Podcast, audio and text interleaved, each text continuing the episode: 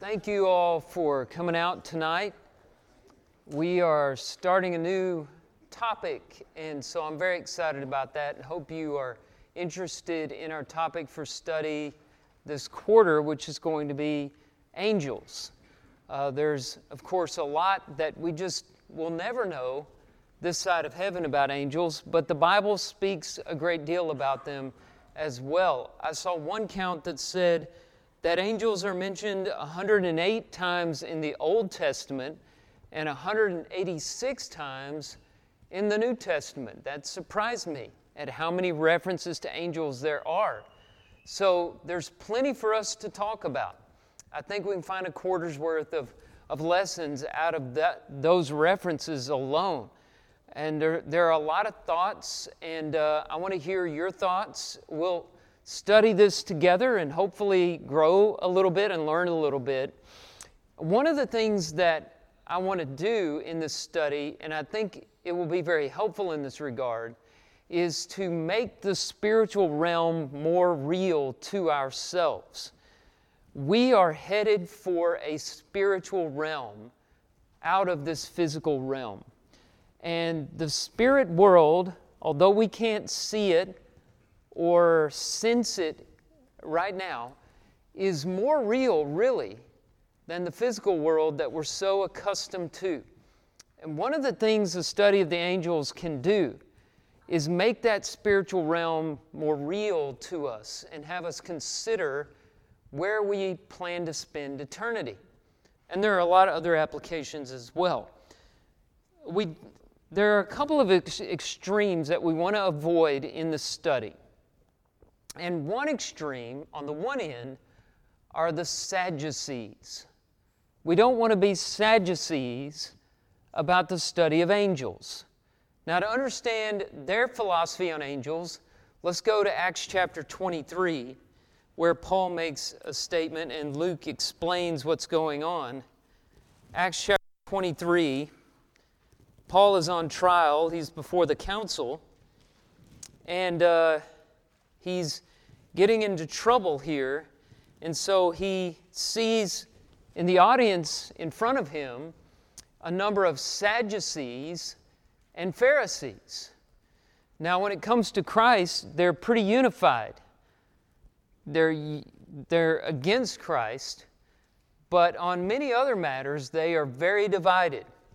And knowing this, Paul says, this is verse 6 of Acts 23 Brothers, I am a Pharisee, a son of Pharisees.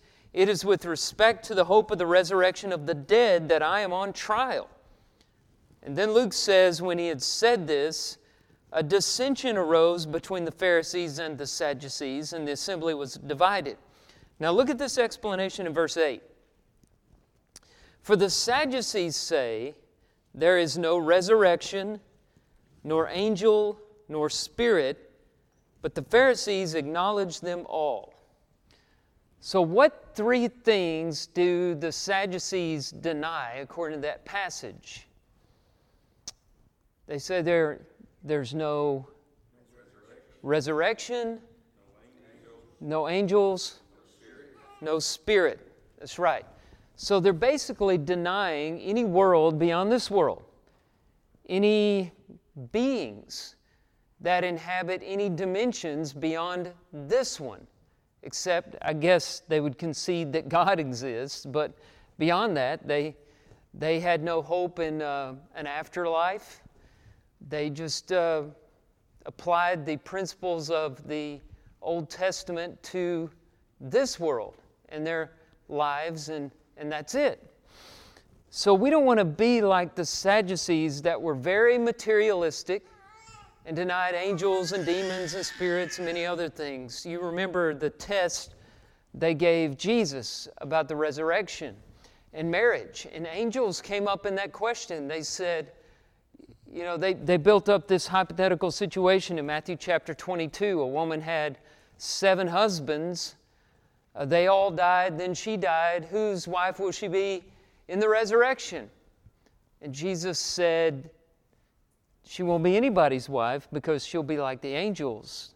And the angels neither marry nor are given in marriage. So we don't want to be in that extreme, but there's another extreme the Bible warns us about, and this is in Colossians 2. Turn your Bibles over to Colossians chapter 2 and look at uh, verses 17 and 18. Or just look at uh, verse 18. Colossians chapter 2, verse 18.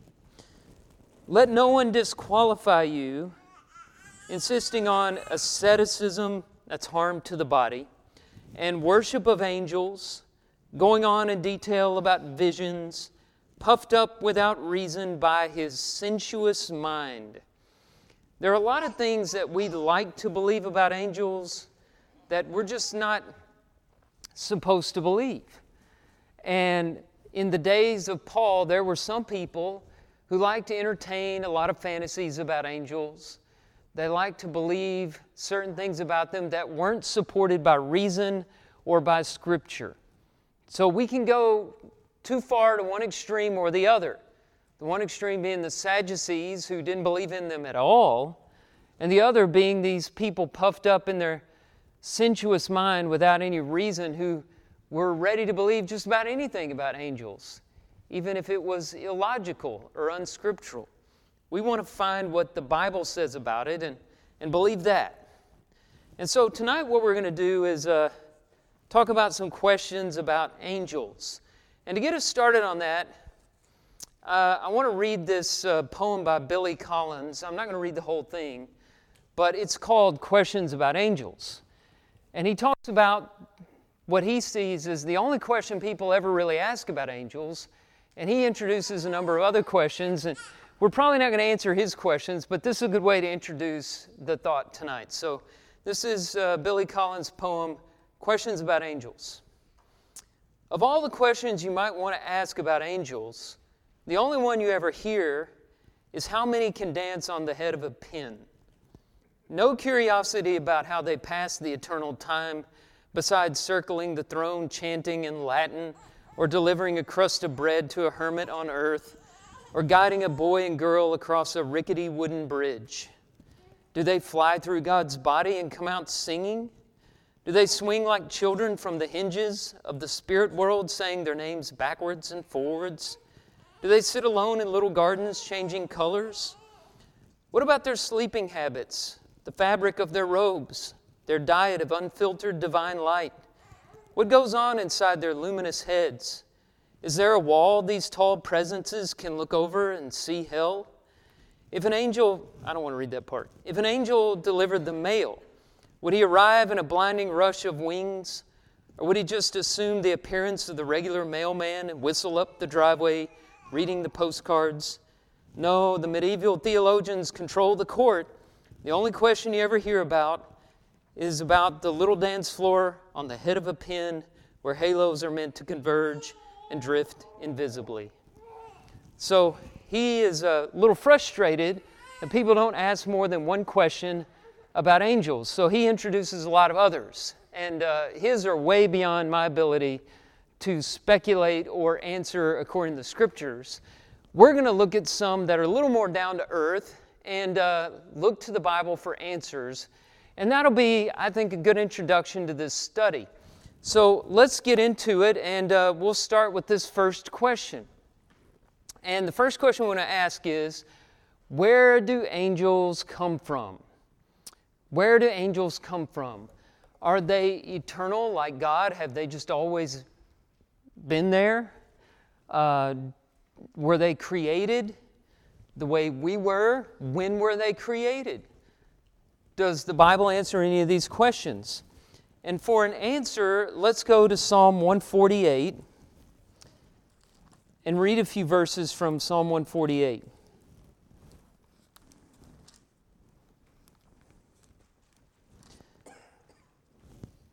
The psalm begins this way Praise the Lord, praise the Lord from the heavens, praise him in the heights, praise him, all his angels, praise him, all his hosts.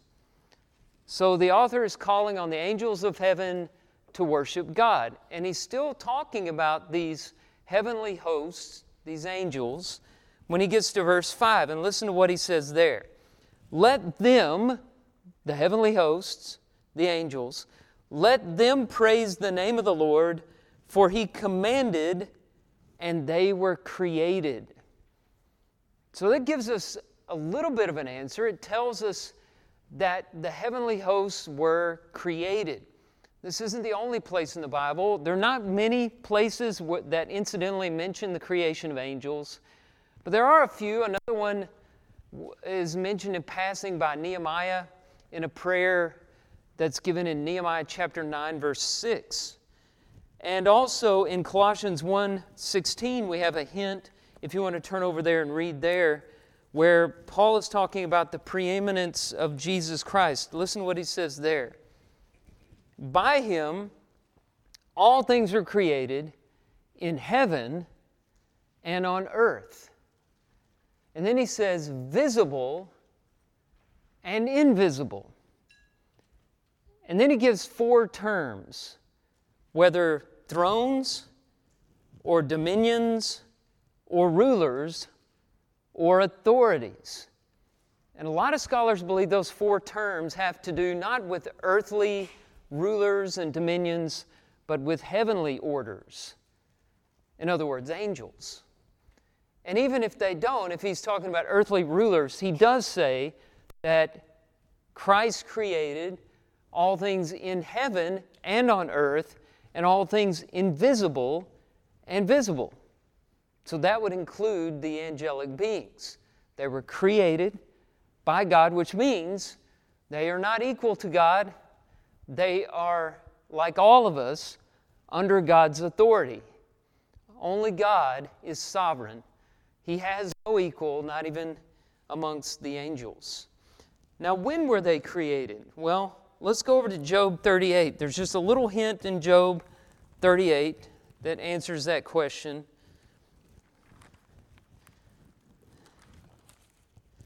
This is Job 38, verse 7. You have to be careful in Job and ask who is talking because sometimes you get some bad advice depending on who's speaking. Uh, if it's Eliphaz or Bildad or Zophar or Elihu, we're not so quick to listen to what they have to say. Not to say that everything they said was bad, but they said a lot of bad things. But in Job 38, who's speaking here? God, right. So we can uh, trust this. And here's what he says, beginning verse 6. He's asking Job all these questions to show, well, he's putting Job in his place with these questions, okay? So he says, On what were its bases sunk? He's talking about the world when it was created. On what was its bases sunk, or who laid its cornerstone? And look at this. When the morning stars sang together, and all the sons of God shouted for joy. The sons of God here is a phrase used uh, particularly in Job to refer to the angels. In Job chapter 1, when Satan appears, the sons of God are before the throne of God. And so here he's talking about the angels being present when the world was created, which doesn't tell us a whole lot, but it tells us this that they were created before we were. They were there to witness the six days of creation. So, some point in heaven, God created the angelic world before he created the heavens and the earth. So, we have a few, few answers there. Now, these angels are a distinct class of creatures. They're not human, they're not animals, they're, they're something else. And uh, we can kind of see where they are ranked in Psalm 8. Let's go over to Psalm 8. In Psalm 8, David is fascinated by God's power, his creation, and his place as a human being in the created order. And so he starts saying in verse 3 When I look at your heavens, the work of your fingers, the moon and stars which you've set in place, what is man that you are mindful of him, and the Son of Man that you care for him? Yet you have made him a little lower than the heavenly beings. Now, some of you have the word angels there, and I believe that's what he's talking about. So, where are we ranked in comparison to the angels? a little lower, a little lower. higher than the animals, right? But lower than the angels. Now, this doesn't have to do with value, it's, it's more in terms of rank, like military orders. You could think of it that way. Because we see Jesus, we see this verse apply to Jesus in Hebrews chapter 2, verses 9 and 10, which says that when Jesus became a human, when he was born of woman, he was made for a little time, meaning the time while he was on earth, a little lower than the angels. So to be a human being on earth is to be lower in rank than the angelic creatures. And I just bring that up here to show that they are not human, they are not animals, they're not God because they're created. There's something different. They're in a class of their own, and that's important. Uh, some people think of angels as dead saints. Uh, I, I, see this a lot in cartoons. Uh, the cartoons I remember as a kid, you know, usually it was uh, Wiley Coyote or somebody would get killed, and he'd go up with wings and a harp and he becomes an angel. And some people have that idea that uh, the angels are ghosts or dead saints, or that you become an angel whenever you die. If you've seen It's a Wonderful Life, that's pretty much how angels are depicted in that Christmas movie. Clarence used to be a human being on earth like all of us. That was his name, right? Clarence? Any Jimmy Stewart fans in here? and uh, then he becomes an angel. That, that's not biblical at all. Angels are a, a different created order. And so I think we've answered that question. Anybody have any comments on this first question? Maybe you want to elaborate it, elaborate on it a little more in some way. They are created, that's where they come from. Let's go to a second question. What do angels look like? Do you have a picture in your mind of what an angel looks like? I bet you do. And you probably didn't get it from the Bible. Angels are depicted in all sorts of ways. And I went through and looked at some of the most famous paintings of angels. And, and uh, I want you to notice what the popular views are in these paintings of angels. This is the Annunciation 1415 by Petrus Christus. And uh, it's Gabriel telling Mary that she is with child and is going to give birth to the Son of God. Now, what do you see about this angel? What can we gather from this artist's depiction of an angel? He's got an impressive set of wings, right?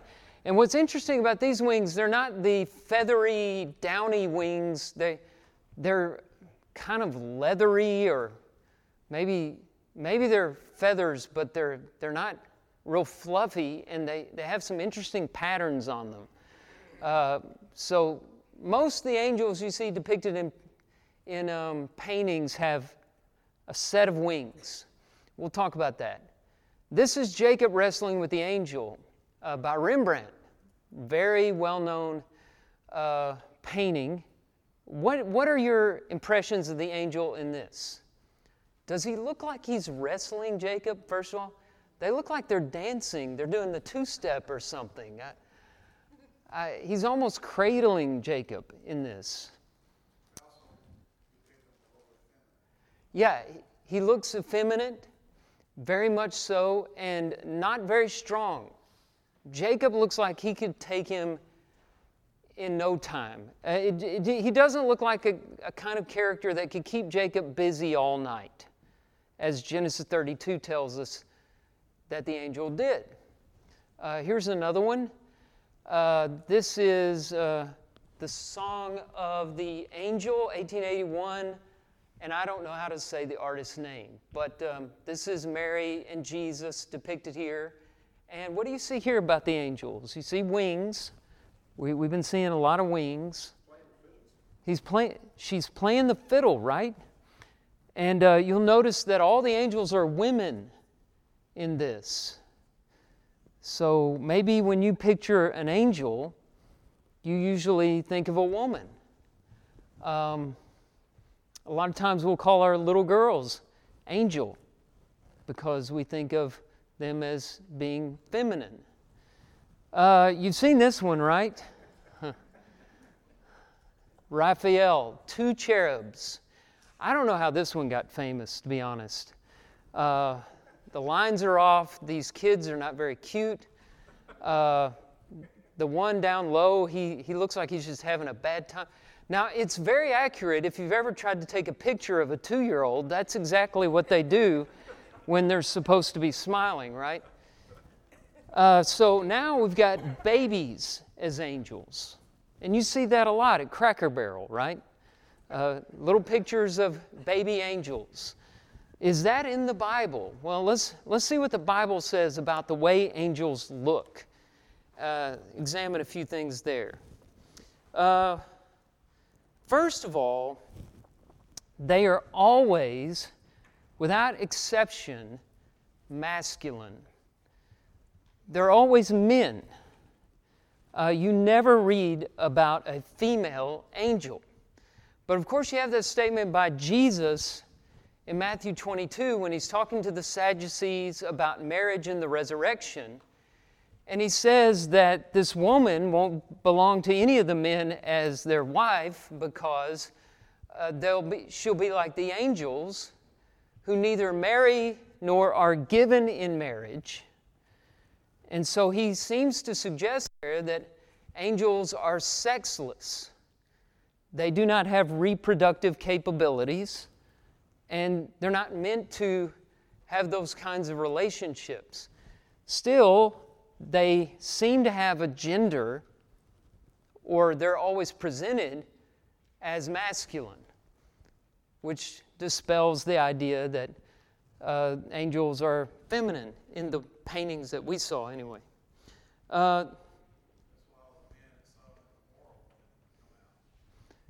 right, the, the homosexuals in, in Sodom and Gomorrah, that's right. They were interested in those, those men, those angels that appeared to be men. I want to go to those exact angels actually in Genesis 18. What did they look like? Uh, turn over there, you're probably familiar with the, with the story. Abraham's at his tents and uh, these three figures walk up. And how are they described at the beginning of Genesis chapter 18? He lifted up his eyes, and what did he see? Three men. Three men. Now, if they had wings, do you think from Abraham's point of view he would have seen three men? I think it would say he looked up and he gasped because these three figures with giant wings were flapping toward him. But that's not what it says. These three men were walking, and he had no idea at first that they were heavenly beings, visitors from an, a spiritual realm. Uh, turn to Daniel chapter 8. There's a lot of interesting angels in the book of Daniel, and these are passages we don't normally look at. But whenever you compare Daniel with the picture of the babies or the women playing the fiddle, you see that uh, the painters were just a little off in how they were depicting angels. Daniel chapter 8, look at verse 17 to begin with. He came near where I stood, and when he came, I was frightened and fell on my face. But he said to me, Understand, O Son of Man, that the vision is for the time of the end.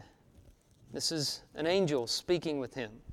Uh, go to chapter 10 of Daniel, just a page over here. And uh, let's read a few verses here.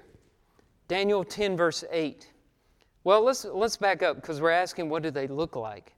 So look at uh, chapter 10, verse 5.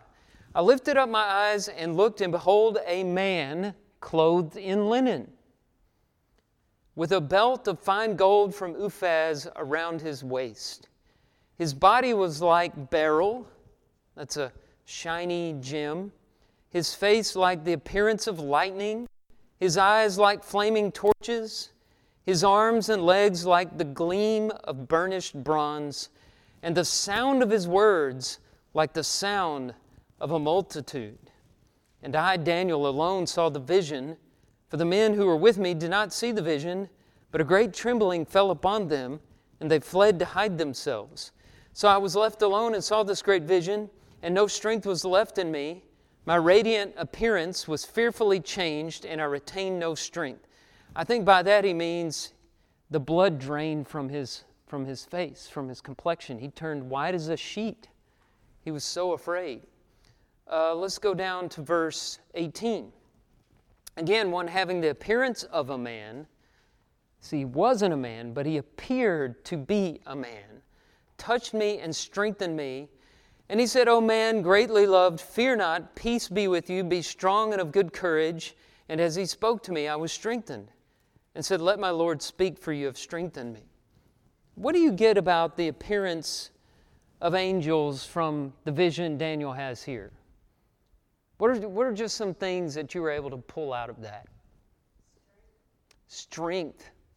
Very powerful presence, right? What else? Scary. Yeah, I think it's okay to say that because uh, there are other places. The Apostle John in Revelation, he sees an angel in Revelation chapter 19. And do you remember what he does? His immediate reaction? He falls down and worships the angel. He's afraid. And he doesn't want to offend this mighty being. And what does the angel tell him? Stand up. I'm a servant of God like you. We're, we're the same compared with God. We're both under, under God. I'm no God. Mark.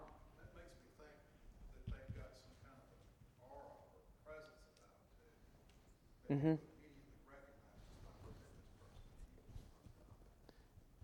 Yeah. Um, if they want you to. Yeah, because you got Hebrews 13:2, which we'll talk about, where some, speaking of Abraham, probably have entertained angels unawares. Um, but I would imagine what we're seeing in Daniel is probably closer to their actual appearance than what Abraham saw. They probably were masking their appearance there when they looked just like a man. But still, even Daniel says this angel had the appearance of a man. What, el- what else were you able to get from that?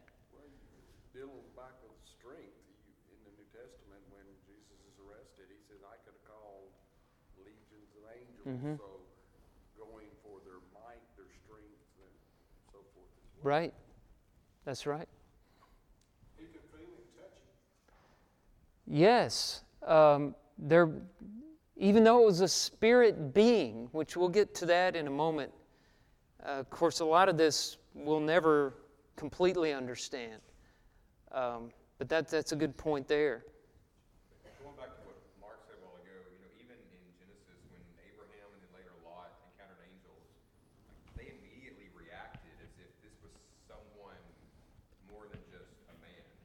Mm-hmm. Abraham runs off and he kills a calf and prepares, you know, a meal. And Lot says, "Come in real quick out of the city," and he wants to kind of protect them from people of the city.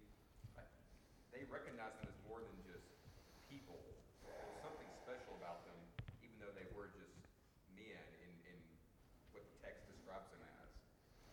Yeah, I don't know. I, with with Abraham and Lot, I felt like they were very just very hospitable guys. But you may be right. I haven't thought about it that way. They, they of course, learn pretty quickly that these are unusual men uh, from the things that they are saying. But I do think they're making an attempt here to hide their identity, at least at first, for, in, in Sodom for the sake of Lot. It, of course, to your point, um, the men of Sodom found them interesting enough they, they didn't fly under the radar at Sodom. So we, we, we have a lot of questions about these things, but it's interesting to talk about. There's, there's evidence here that they are, they do have the ability of appearing as they want to. Mm-hmm.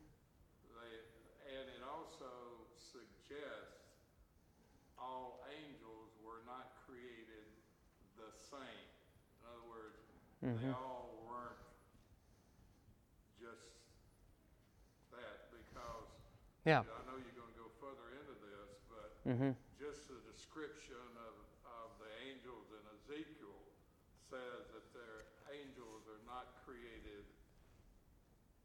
uh, as a single thing. Yeah. Well, let's let's look at some of that. So we saw some paintings with wings. All right. Now, so far we haven't read about any angels with wings, but there are angels in the Bible that have wings. Uh, let's go to Isaiah six. Now, this is to James's point. This is a particular classification of angels called seraphim. And the seraphim look a little different than the angels Abraham and Lot encountered, the angel that Daniel encountered. Let's just start reading at the beginning of the chapter, Isaiah 6. In the year that King Uzziah died, I saw the Lord sitting on a throne, high and lifted up, and the train of his robe filled the temple. Above him stood the seraphim. Each had six wings. With two he covered his face, and with two he covered his feet, and with two he flew. And one called to another and said, Holy, holy, holy is the Lord of hosts. The whole earth is full of his glory. Six wings. Two of them cover the face, that expresses reverence. Two of them cover the feet, that symbolizes modesty. And with two they flew.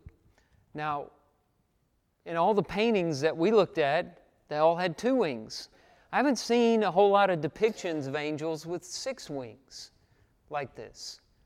But so far, this is the first an- eh, these are the first angels we've encountered with wings, and they have six. Mark.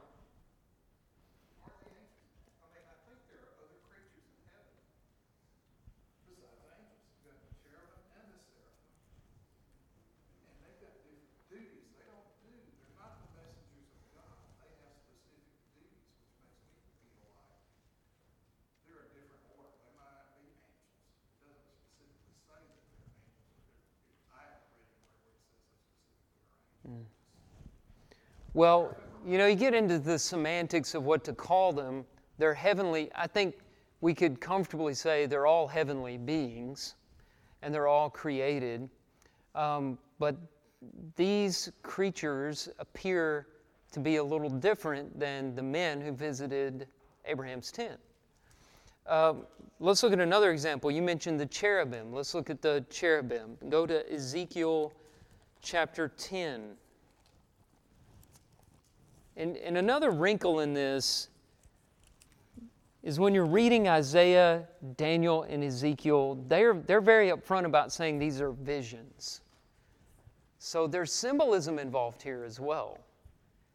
And so the problem is you don't know how literal to take that his body was like beryl and his appearance was shining like gold. You, you don't know how literal to take that. Uh, so let's look at Ezekiel 10. The cherubim are the most fearsome of the heavenly creatures that you read about. Uh, and I can't read all this. Let's look at uh, verse 20. Let's just read the end of it. These were the living creatures that I saw underneath the God of Israel by the Kebar Canal, and I knew that they were cherubim. Each had four faces, and each four wings, and underneath their wings the likeness of human hands. And as for the likeness of their faces, they were the same faces whose appearance I'd seen by the Kebar Canal. Each one of them went straight forward. Uh, there's a very odd vision that he has in chapter 1, which he's referring to here. In verse 10 of that, he says that each had a human face, and a face of a lion, and a face of an ox, and a face of an eagle. And most commentators believe that each face represents the best of something among God's creatures. Uh, like the ox, for example, shows power, the human shows wisdom or knowledge. And these cherubim have these four faces, four wings. We, we didn't see anything like that in any of the paintings. Have you ever seen a painting of something like that? And if something like that walked up to you on the street, uh, would you want to go hug it? No. You would be terrified, right? You would be um, curious. You would keep your distance.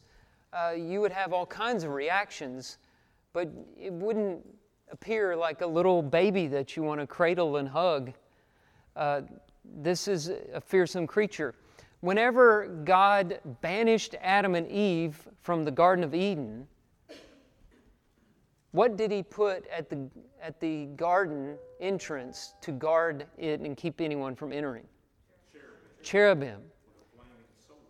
That, what did the flaming sword do? Do you remember? Went in every direction. And that's something that seems consistent about the cherubim. They, they see in all directions at once.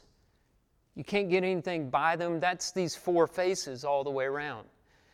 The Ark of the Covenant, on the lid of the Ark of the Covenant, the mercy seat, on each end, what angelic creatures are there? Cherubim, right? And they have wings touching each other. What's interesting there is, if I'm reading it right, they both have, uh, each cherubim has a pair of wings, not four. Uh, so I, this is why I'm not sure how much is symbolic in Ezekiel and how much we should take literally. We still have a lot of questions about it. Yeah, Mark. Yes, according to God's specifications. Yes. Which would tend to let you know that they had an idea of what the cherubim looked like. Mm-hmm. Because God gave them what to do, and they were there dealing with the worship of God. So they had to have some idea of what cherubim looked like. And it, it's interesting, they had wings. So it's not wrong to see depictions of angels with wings. Uh, but we also need to recognize that they, they're not always appearing with wings. They don't always appear like that. In Revelation, by the way, we don't have time to get into it, but they're flying. You see them flying around. Yeah, Andrew.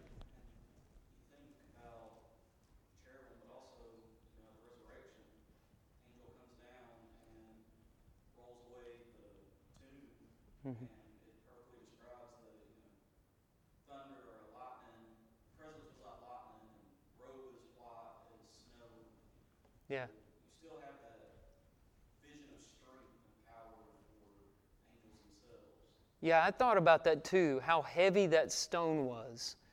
And the angel was able to roll it away. And yet, when Mary and the others saw the angels, they just looked like men. In fact, it says in John that there were two men sitting in the tomb. Uh, so that reminds you of Abraham. So there's variety, it seems, among these angelic hosts. Real quick, I'll, I'll answer this question, then we'll get to some more questions next week. How many are there? Jim mentioned Matthew 26 53, where Jesus tells Peter, Do you not know that I can call and summon 12 legions of angels to deliver me? A legion is 6,000 men. So if you're taking this literally, and I think Jesus is just throwing this out, you know, as a demonstration of his power and the support that he could call on. But 12 times 6,000, that's, that's quite a few angels right there. But then you have Revelation 5, verse 11. Let's turn over to Revelation 5, 11.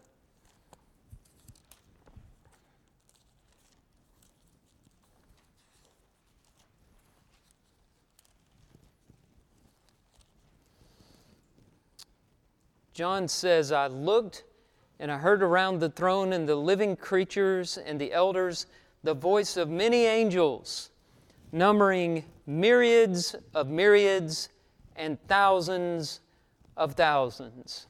Does somebody have something different from myriads in their translation? Numbering. numbering? After numbering, what do they what do you have? Numbering thousands upon thousands. Thousands upon thousands. Uh, doesn't the King James say 10,000s? And then it says, and ten thousands times, Yeah, that's what I'm looking for. ten thousand times ten thousand. times 10,000. That's a lot of angels, right? And I feel like that's just scratching the surface. I don't think he's giving us an exact population of heaven. I think what he's saying is they're innumerable. In fact, if you go to Hebrews chapter 12, verse 22, he mentions innumerable angels in festal gathering. So, more than you can count. Isn't that fascinating? There are over 7 billion people on planet Earth. Could there be that many angels? Could there be more than that in heaven?